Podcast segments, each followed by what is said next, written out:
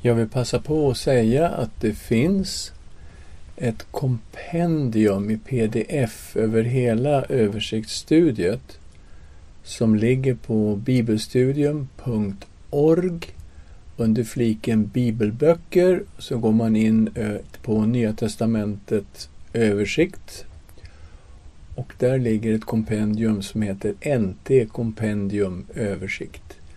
Och där finns ju kartor och scheman för tidslinjer och sådana här saker i den här pdfen.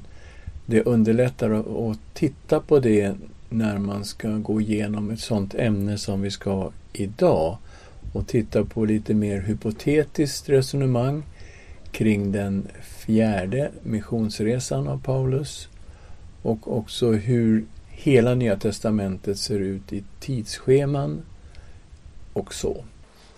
Ja, välkomna. Vi börjar med att be. Tack Herre för att vi får samlas i ditt heliga namn. Tack Jesus Kristus, Guds son, att du är här mitt ibland oss. Vi ber gode Gud, fyll oss med helig Ande. Vi ber Herre, öppna ditt ord för oss och led oss i den här kursen vi håller på med. Översikt över Nya Testamentet. Tack för din hjälp. I Jesu namn. Amen. Ja, vi har gått igenom de fyra evangelierna. Vi har också gått igenom apostlagärningarna och har landat någonstans i år 62, möjligen början av år 63. Och hur ska vi ta oss vidare? Och årtalen blir lite mer osäkra nu när vi går vidare. Det blir ett pussel. Och vi ska börja med det här pusslet som vi kallar för Paulus fjärde missionsresa. Eftersom det finns tre i Apostlagärningarna så blir det här nummer fyra. Och det är en hypotes förstås, eftersom den inte finns i Apostlagärningarna så blir det en hypotes. Vi har satt den här fjärde resan mellan år 63 till 67 och via Spanien. Och det är väldigt mycket som talar för att Paulus släpptes fri från fångenskapen i Rom år 63. Och det är där apostlagärningarna slutar. Och ni minns så är ju de sista åtta kapitlen av apostlagärningarna är fokuserade kring rättsprocessen mot Paulus. Han arresteras i Jerusalem. Han förs som fånge till Caesarea. Där sitter han i två år. Sen förs han vidare som fånge till Rom. Han har vädjat till kejsaren och kommit till Rom och där sitter han i två år och sen så slutar apostlagärningarna sådär helt plötsligt utan att man får reda på hur det faktiskt gick. Och vi har tittat på det här och kommit fram till att den mest sannolika förklaringen är att, att Lukas skriver apostlagärningarna precis där den slutar. Han vet inte när han skriver apostlagärningarna hur det gick för Paulus. Och hade han vetat det så hade han ju lagt in det eftersom det var sånt oerhört fokus på just rättsprocessen mot Paulus de sista åtta kapitlen av Apostlagärningarna. Och eh, han har inte tagit med martyrskapet av Paulus och Petrus som är de två huvudfigurerna i Apostlagärningarna. Det finns ingenting om deras martyrskap. Någonstans i mitten på 60-talet i Rom. Jerusalems förstöring år 70 finns inte med. Allting tyder på att boken slutar där den slutar och vi är 62, början av år 63 i Rom, när Apostlagärningarna slutar. Och vi utgår då ifrån att Paulus släpptes fri. Och när man analyserar de sista åtta kapitlen utifrån någon sorts rättsprocess, då ser man ju att alla företrädare för den romerska staten, de såg ju ingenting brottsligt hos fången Paulus. Däremot var det judarna då som försökte döda honom på olika sätt, genom bakhåll eller genom att han skulle dömas till döden. Men eh, företrädarna för staten, de såg ingenting konstigt hos honom. Och det var ju också han själv som hade vädjat att få prövas i Rom inför kejserlig domstol. Så allting tyder ju på att han faktiskt släpptes fri ganska omedelbart efter att Apostlagärningarna är skrivet. Och enligt traditionen blev Paulus avrättad i Rom under kejsar Neros tid. Och Nero han begick självmord i juni år 68. Så att innan här måste vi ha det här klart så att säga. Och ni ser att jag har sagt den fjärde resa 63 till 67. Och det finns detaljer när man börjar titta i pastoralbreven. Vi kommer titta lite i dem idag. Det är ju två tim, Andra Timoteus, Första Timoteus och Titus som är pastoralbreven. Som vi lägger i den här perioden. Detaljer i två tim går inte att kombinera med apostlagärningarna. Och det här leder ju till att en fjärde resa är nödvändig för att få ihop de här tre breven med Paulus liv. Andra Timoteus 4 och 20. Erastus stannade kvar i Korint, men Trofimus lämnade jag i Miletus eftersom han var sjuk. Och det ser ju första påseendet inte särskilt märkvärdigt ut. Men när man börjar titta lite noggrannare så Trofimus, som han har lämnat sjuk i Miletus, när han gjort det? Ja, han var ju i Miletus på tredje missionsresan på vägen tillbaks till Jerusalem med den här stora penninggåvan som han skulle överlämna till församlingen i Jerusalem. Då passerar han Miletus och i Miletus håller han ett tal som finns i Apostlagärningarna 20 som är riktad till de äldste från Efesus som har kommit dit. Men eh, den här Trofimus var ju med Paulus i Jerusalem de åker ju direkt ifrån Miletus mot Jerusalem, kommer till Caesarea och sen vidare till Jerusalem. Och där är ju Trofimus, Apostlagärningarna kapitel 21. Det här är när Paulus fängslas. Han blir anklagad för att ha tagit en hedning in i templet. De hade nämligen tidigare sett Trofimus från Efesus ute i staden tillsammans med Paulus och räknade med att Paulus hade tagit honom med sig in i templet. Och vi vet att det blev ett upplopp där. De höll ju på att döda Paulus på fläcken. De romerska soldaterna kommer och räddar honom genom att arrestera honom. Och det är ju så han arresteras och sedan fängslas. Så att det går ju inte att få ihop detta i Apostlagärningarna. Att han lämnar Trofimus sjuk i Miletus. Vidare läste vi i 2 Tim 4.20 att Erastus stannade kvar i Korint. Jaha, visst, han var i Korint under tredje missionsresan, han var där under andra missionsresan. Men den som var med när Paulus var i Korint, det var ju Timoteus. Och det är klart, om man skriver andra Timoteusbrevet till Timoteus och talar om för Timoteus att Erastus stannade kvar i Korint, jag menar, det blir ju inte ens möjligt. Så att det måste ha skett vid ett senare tillfälle, inte inom Apostlagärningarna. Så det går inte att få in den här 2 Tim 4.20 i Apostlagärningarna. Vi måste ha en tid efter. Paulus ville ju resa till Spanien, det vet vi. Vi går till Romarbrevet kapitel 15 och vers 24.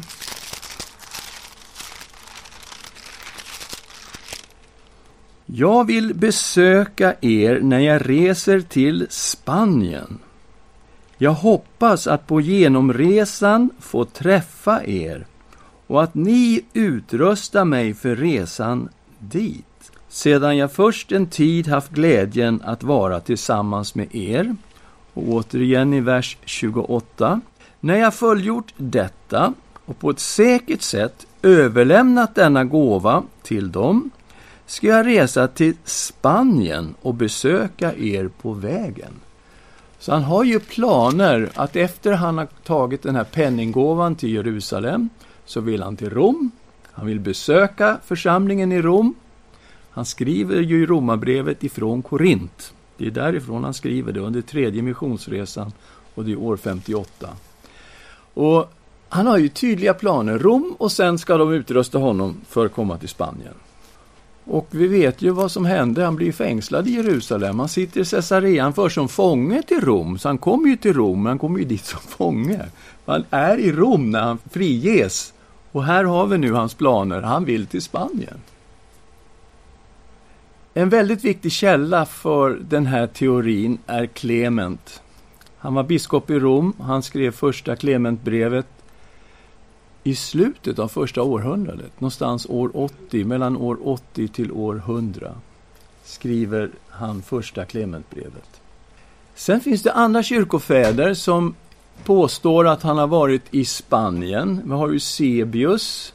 Han föddes 263, dör 339. Vi har Cyril av Jerusalem på 300-talet, också stödjer denna tes att Paulus var i Spanien.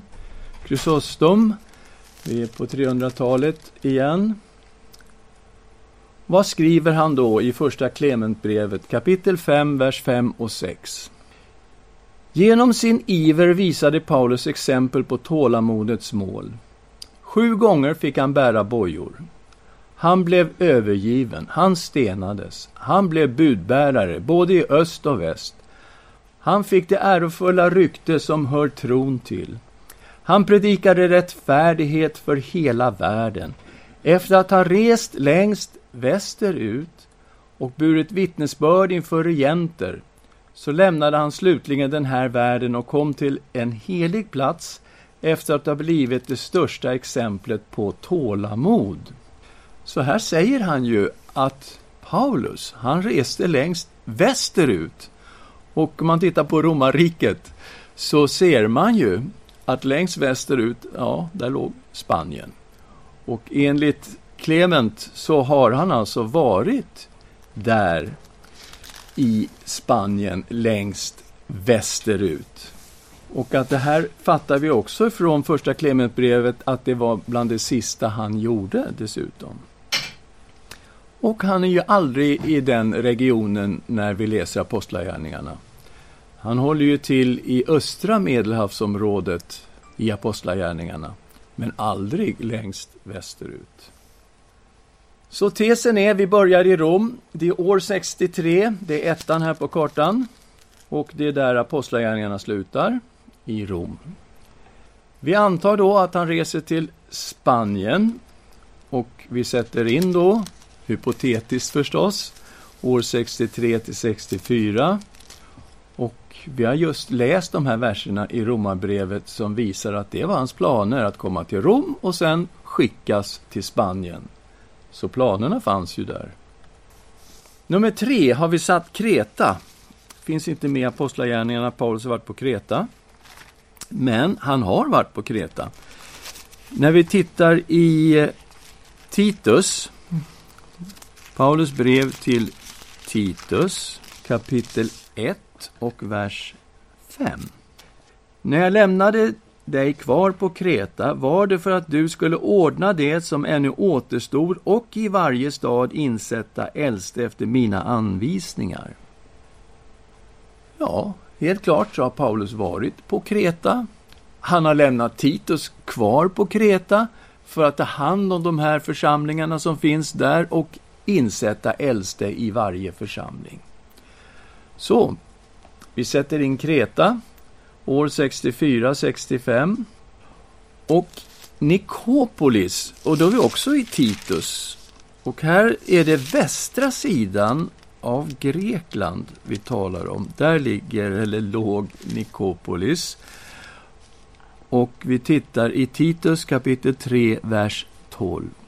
När jag nu sänder Artemas och Tykikus till dig så skynda dig att komma till mig i Nikopolis. Jag har beslutat mig för att stanna där över vintern. Okej, okay, så han skriver brevet till Titus från Nikopolis. Och sen går vi lite vidare. Vi har honom nu i Grekland. Okej, okay, vi tar oss upp till norra Grekland. Och vi vet att han ville till Filippi.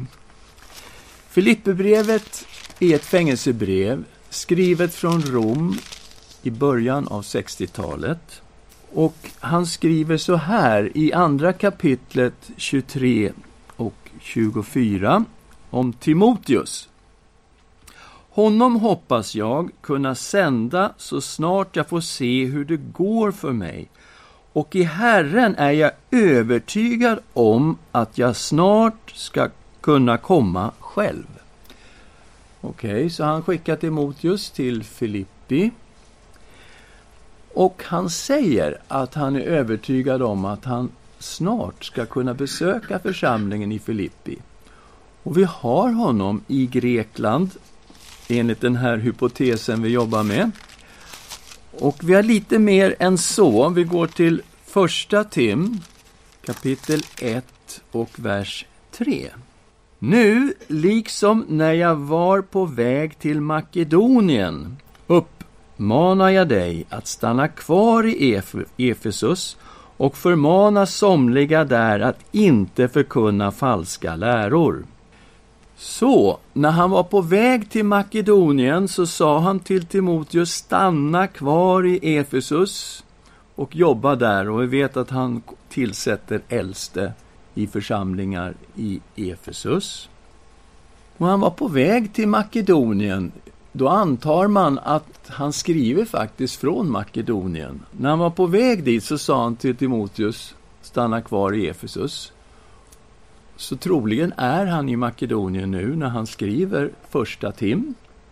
Och Filippi ligger ju i Makedonien. Och vi vet att han har skrivit till församlingen i Filippi att han vill hemskt gärna besöka dem och han är övertygad om att han i Herren en dag ska kunna komma, faktiskt snart skriver han, och besöka dem. Så vi lägger in Filippi också. Det är femman här på kartan. Sen kommer vi till Troas. Och eh, vi har satt då år 67. Vi går till andra Tim, kapitel 4. Och vi uppfattar att någonting kan ha hänt här i Troas. Eventuellt är han arresterad i Troas.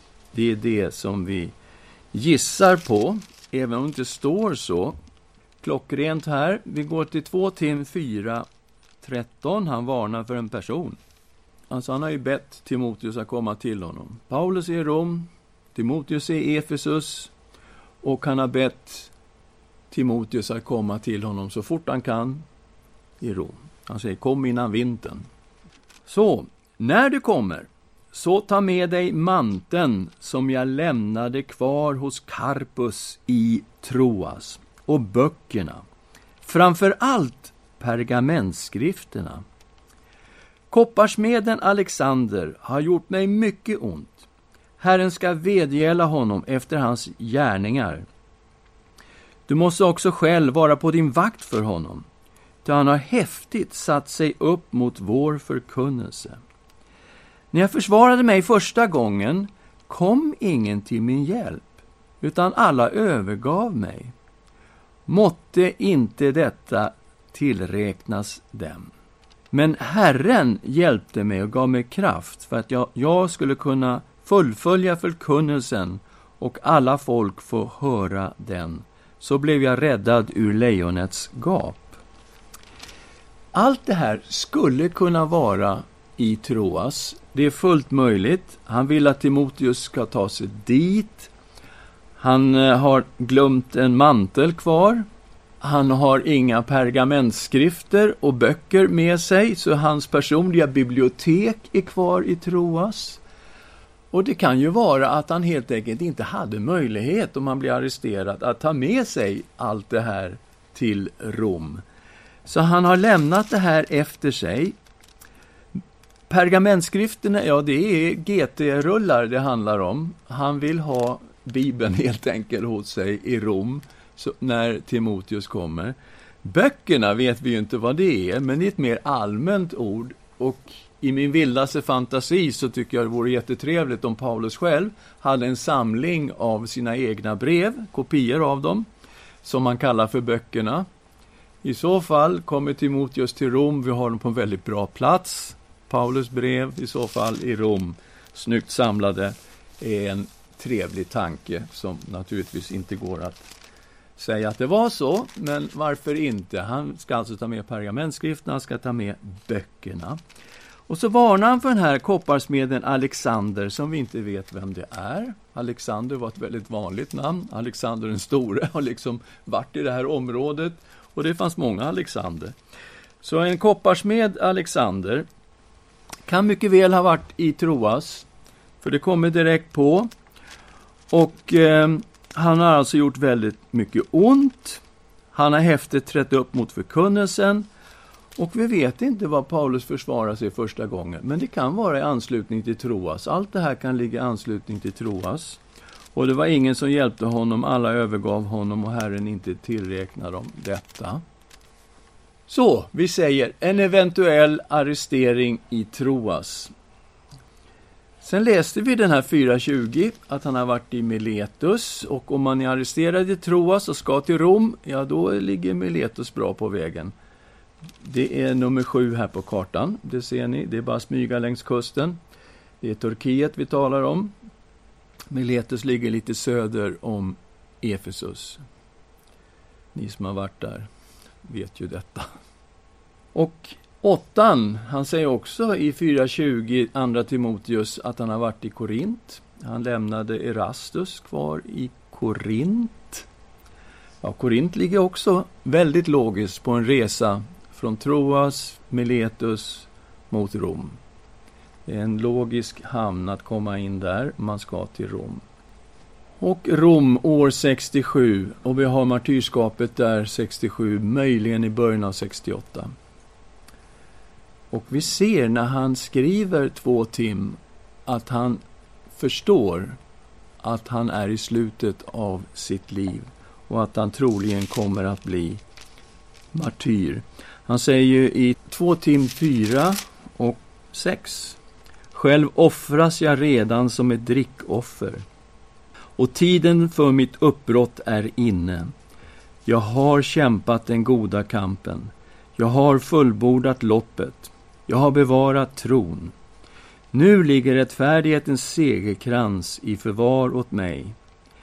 Den ska Herren, den rättfärdige domaren, ge åt mig på den dagen, och inte bara åt mig, utan åt alla som älskar hans återkomst.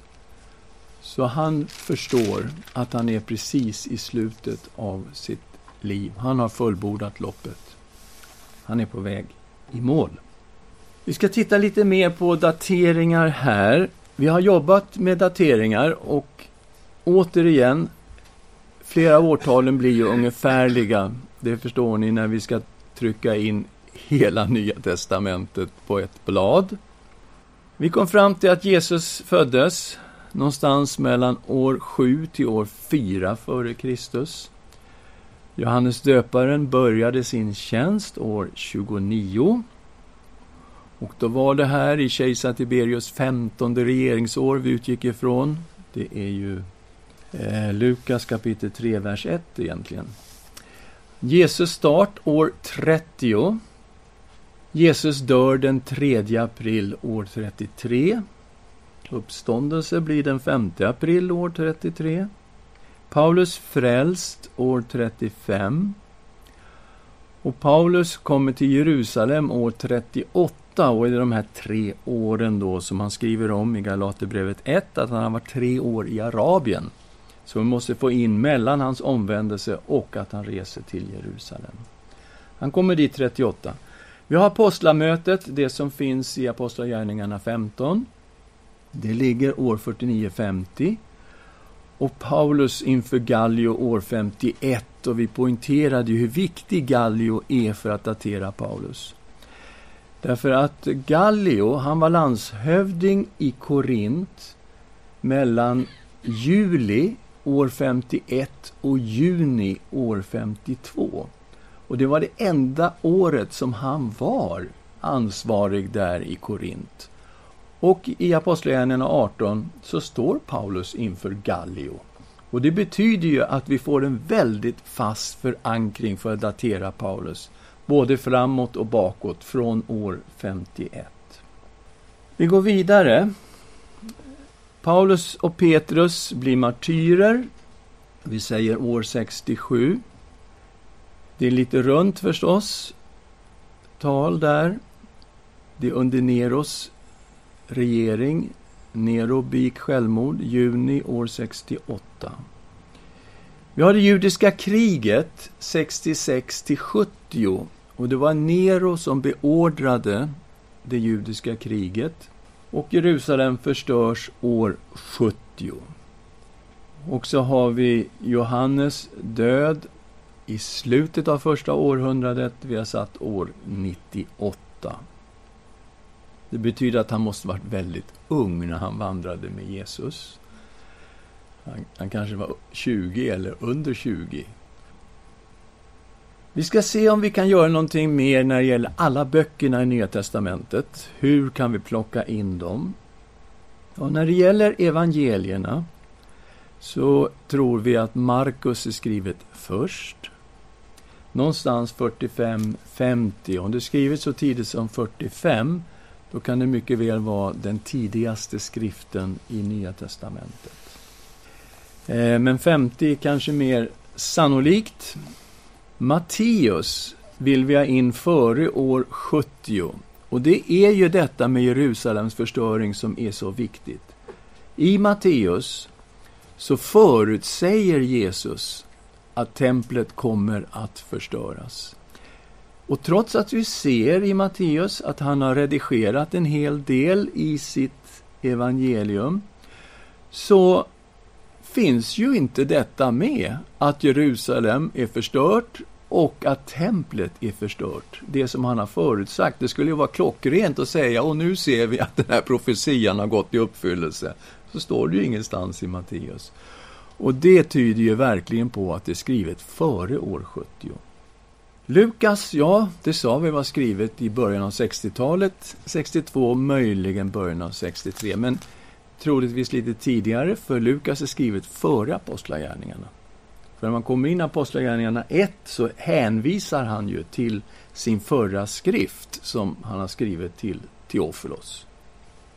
Och vi kommer till Johannes då. Ja, traditionellt ligger Johannes kring år 90. Men vi har också sagt att det skulle mycket väl kunna vara skrivet före år 70 det också. Och det beror ju på hur det är skrivet i Johannes 5 i Betestadammen. När Jerusalem förstörs så förstörs också den här dammen och det bör man hålla i minnet. Och så tittar man när man läser här. Är inte den här dammen igång medan detta skrivs? Därefter inföll en av judarnas högtider och Jesus gick upp till Jerusalem. Vid fårporten i Jerusalem finns en damm som på hebreiska heter Betesta. Den har fem pelargångar och i dem låg många sjuka, blinda, halta och lama. Ja, men eh, han skriver ju som att dammen är i full sving, faktiskt, medan han skriver det. Och då är det fullt möjligt att också Johannes är skrivet före år 70. Men traditionellt ligger det bortåt år 90. Ja, ja det har varit flera saker. I Johannes används begrepp som är annorlunda mot de andra evangelierna om man vill se en sorts utveckling av det som står i synoptikerna i Johannes vi har detta kontrasterna mellan ljus och mörker, liv och död. Alltså de här kontrasterna på det sätt som Jesus talar finns inte i, i synoptikerna. Och då säger man det här utvecklades senare, det här sättet att tala. Men Qumranskrifterna satte det här på ända. För att bland Qumranrullarna som man hittade eh, år 1947 så fanns ju många andra skrifter som handlade om kommuniteten som fanns i Qumran. Och där ser man ju att det är fullt utvecklat det här sättet att tala med ljus och mörker, död och liv. Så det argumentet har ju numera tippat sedan 1947 och man har hunnit undersöka Qumran-rullarna ordentligt. Eh, och eh, vi vet då att de lades i de här grottorna när de romerska arméerna kom. Så senast år 70 så läggs rullarna in i grottorna där i Qumran. Så allt det här är ju skrivet före år 70. Och därför faller det argumentet. Och eh, lite sådana saker har gjort att det ligger lite senare. Jakobs brev satte vi till år 47. Och det är två faktorer här. Jakobs brev är skrivet till judar som lever ute i romarriket, i förskingringen, i diasporan. Och eh, Jakobs brev behandlar ju inte hedna kristna alls, som skulle kunna finnas där ute i romarriket. Och det betyder ju att det här borde vara skrivet före år 49-50, när vi har apostlamötet. Och vi har tydliga beslut om vad som gäller för hedna kristna. Och Jakob är själv med och fattar detta beslut. Vi och den helige Ande har beslutat och så står det väldigt tydligt vad som gäller för hedna kristna. Men ingenting av det här finns med i Jakobs brev. Hedningar finns överhuvudtaget inte med i Jakobs brev. Och det gör att vi sätter det före apostlamötet. Sen fick ju Jakob huvudansvaret för församlingen i Jerusalem år 44. Det är när Petrus släpps ut ur fängelset av den här ängeln. Han kommer till det här huset och sen så säger han Tala om för Jakob att nu drar jag, nu lämnar jag Jerusalem. Och han går och gömmer sig någonstans i någon hemlig plats som ingen vet vart Petrus tog vägen. Men det tyder också på att Jakob får huvudansvaret i Jerusalem för församlingen. Så vi sätter det här mellan år 44 och år 49 och därför prickar vi in 47 som ett rimligt år för Jakobs brev. Och det kan mycket väl vara det äldsta brevet i Nya testamentet. Paulus första brev kommer år 51 52, det första och andra Thessalonikerbrevet, skrivet under andra missionsresan när han är i Korint. Och 51 stod han inför Gallio, så vi har ju honom fast där år 51 i Korint. Och där, därifrån skriver han alltså första Tess och lite senare kommer andra Tess, också från Korint. Galaterbrevet har vi satt år 54 och det bygger på hypotesen att Galaterförsamlingen är grundat under den andra missionsresan. Och det är jag ganska trygg med att det var så. Han reste upp i det här området under andra missionsresan. Han kommer till Efesus på den tredje missionsresan. Han är där i tre år.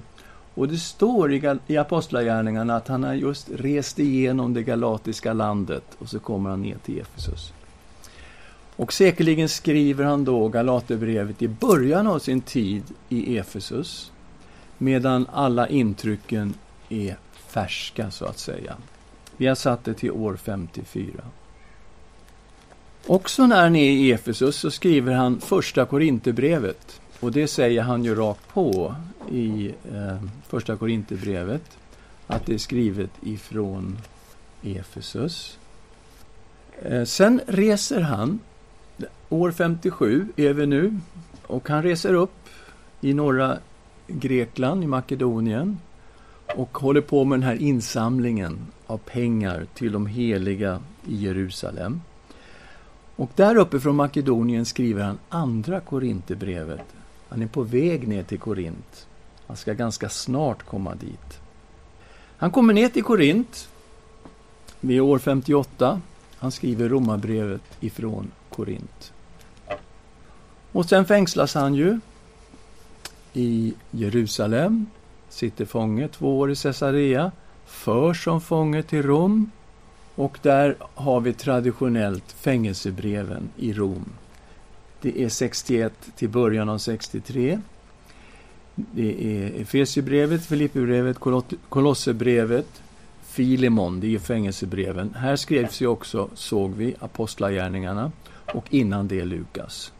Så det är mycket skriva här i Rom under den här eh, perioden. Det går att sätta de här breven på andra ställen än i Rom. Filipperbrevet kan vara från Caesarea, det är inte otänkbart. Men vi har placerat det i Rom. Och vi tittade också på Kolosserbrevet och Filemon när vi gjorde studiet över Kolosserbrevet och såg att det skulle kunna vara skrivet från Efesus. Men traditionellt ligger det i Rom och vi håller det där. 61 till 63 har vi dessa brev, fängelsebreven från Rom. Sen har vi de här tre breven vi tittat lite på idag. Titus och första och andra Tim kommer in under den här hypotetiska fjärde missionsresan. Någonstans mellan 64 och 67 är det här skrivet. Eh, under den perioden. Och också första och andra Petrus har vi satt in här. Hebreerbrevet 69, och det är klart det kan vara lite tidigare, men jag vill säga före år 70. För när, när vi går till Hebreerbrevet ser det ut som att tempeltjänsten fortfarande pågår i Jerusalem. Vi kommer till kapitel 8, Hebreerbrevet, vers 3. En överstepräst blir insatt för att bära fram gåvor och offer. Därför måste Kristus också ha något att bära fram. Om han nu levde på jorden vore han inte ens präst, eftersom det redan finns andra som bär fram gåvor och offer som lagen föreskriver. De tjänar i den helgedom som är en skuggbild av den himmelska helgedomen. Det ser ju verkligen ut som om de faktiskt håller på och tjänar medan det här brevet är skrivet. Vi kommer också till nionde kapitlet. Vi läser några verser från vers 6. Han beskriver här tabernaklet. Så blev det ordnat. I det främre rummet går alltid prästerna in och förrättar sin tjänst. I det andra rummet går endast översteprästen in en gång om året och då aldrig utan blod, som han bär fram för sina och för folkets oavsiktliga synder. Därmed visar den heliga Ande att vägen till det allra heligaste ännu inte har uppenbarats så länge det främre rummet består. Detta är en bild av den tid som nu är.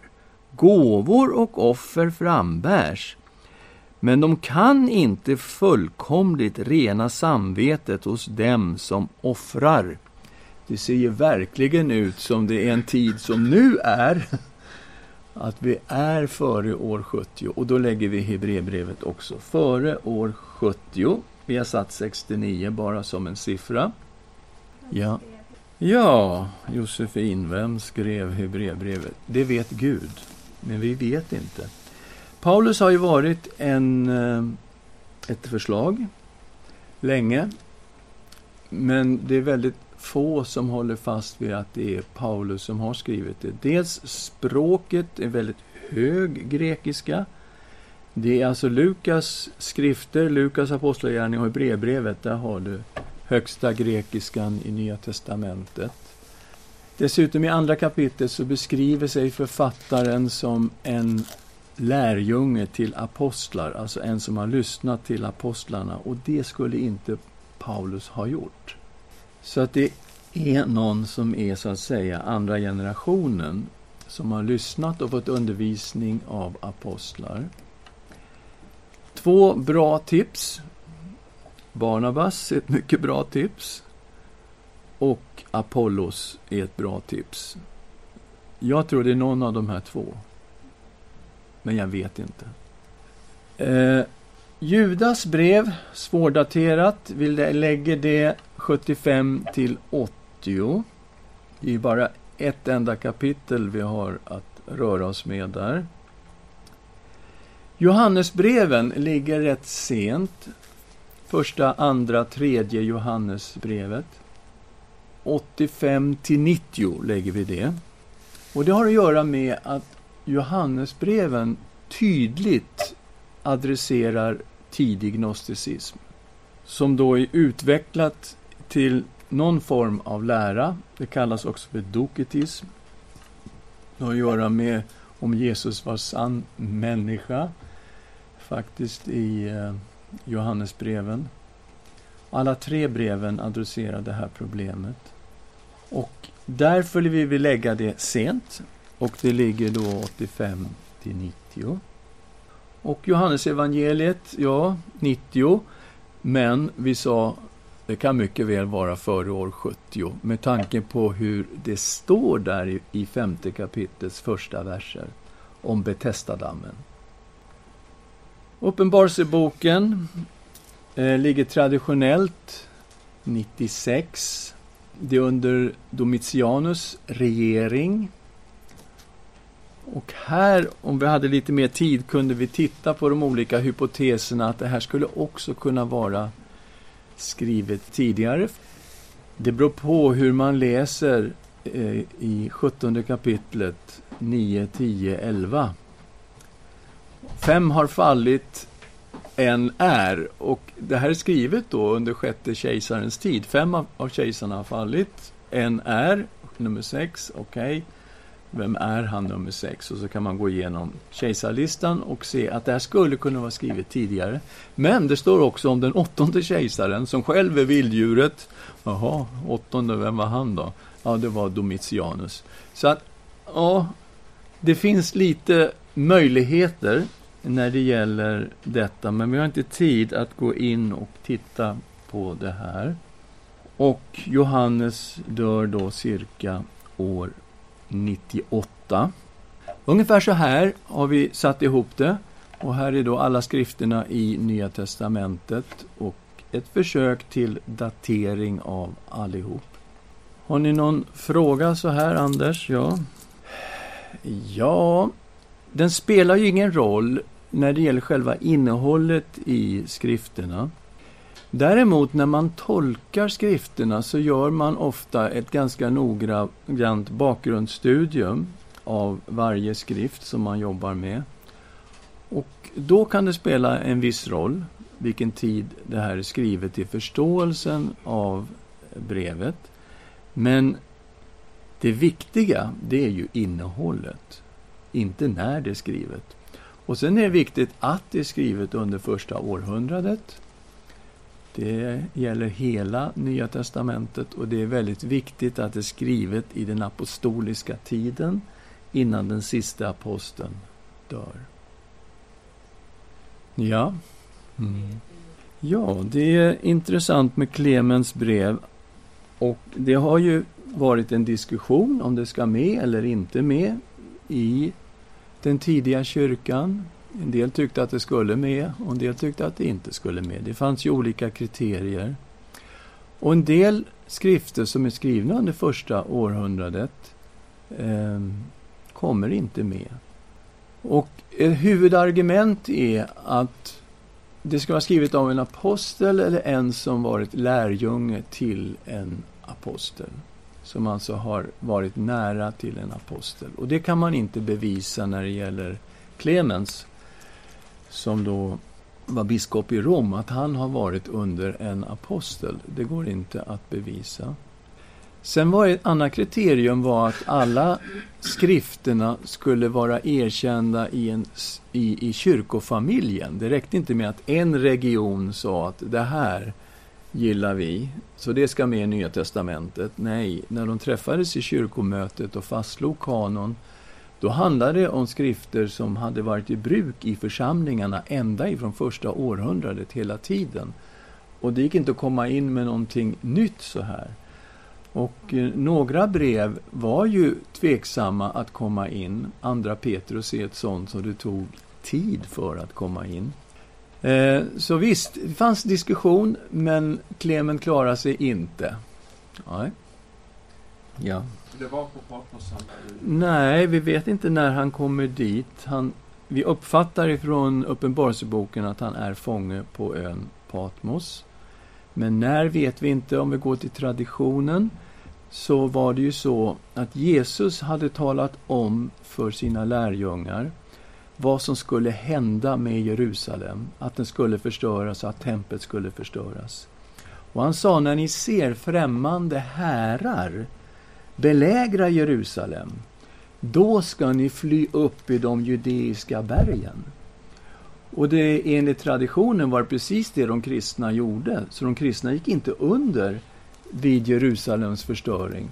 Och det är klart, när man har den profetian från Jesus framför näsan så stannar man ju inte kvar i stan, utan man flyr verkligen upp i de judeiska bergen. Enligt traditionen så, så kommer då Johannes till Efesus. Och han blir då ansvarig, så att säga, för de här församlingarna som en sorts överbiskop, apostel för de här församlingarna. Och de sju församlingarna i Uppenbarelseboken ligger precis i den här regionen kring Efesus. Så vi kan inte säga när han kommer till Patmos, men han har ett ansvar för de här sju församlingarna. Det kan vi nog säga enligt den kristna traditionen. Ska vi be tillsammans? Tack Herre för ditt ord. Tack Herre att detta ord är inspirerat av dig. Och vi ber Herre att du ska verka i oss med din heliga Ande när vi läser och tar del av ditt ord. Och förvandla oss, Herre, till att bli mer och mer lika dig. I Jesu Kristi namn. Amen.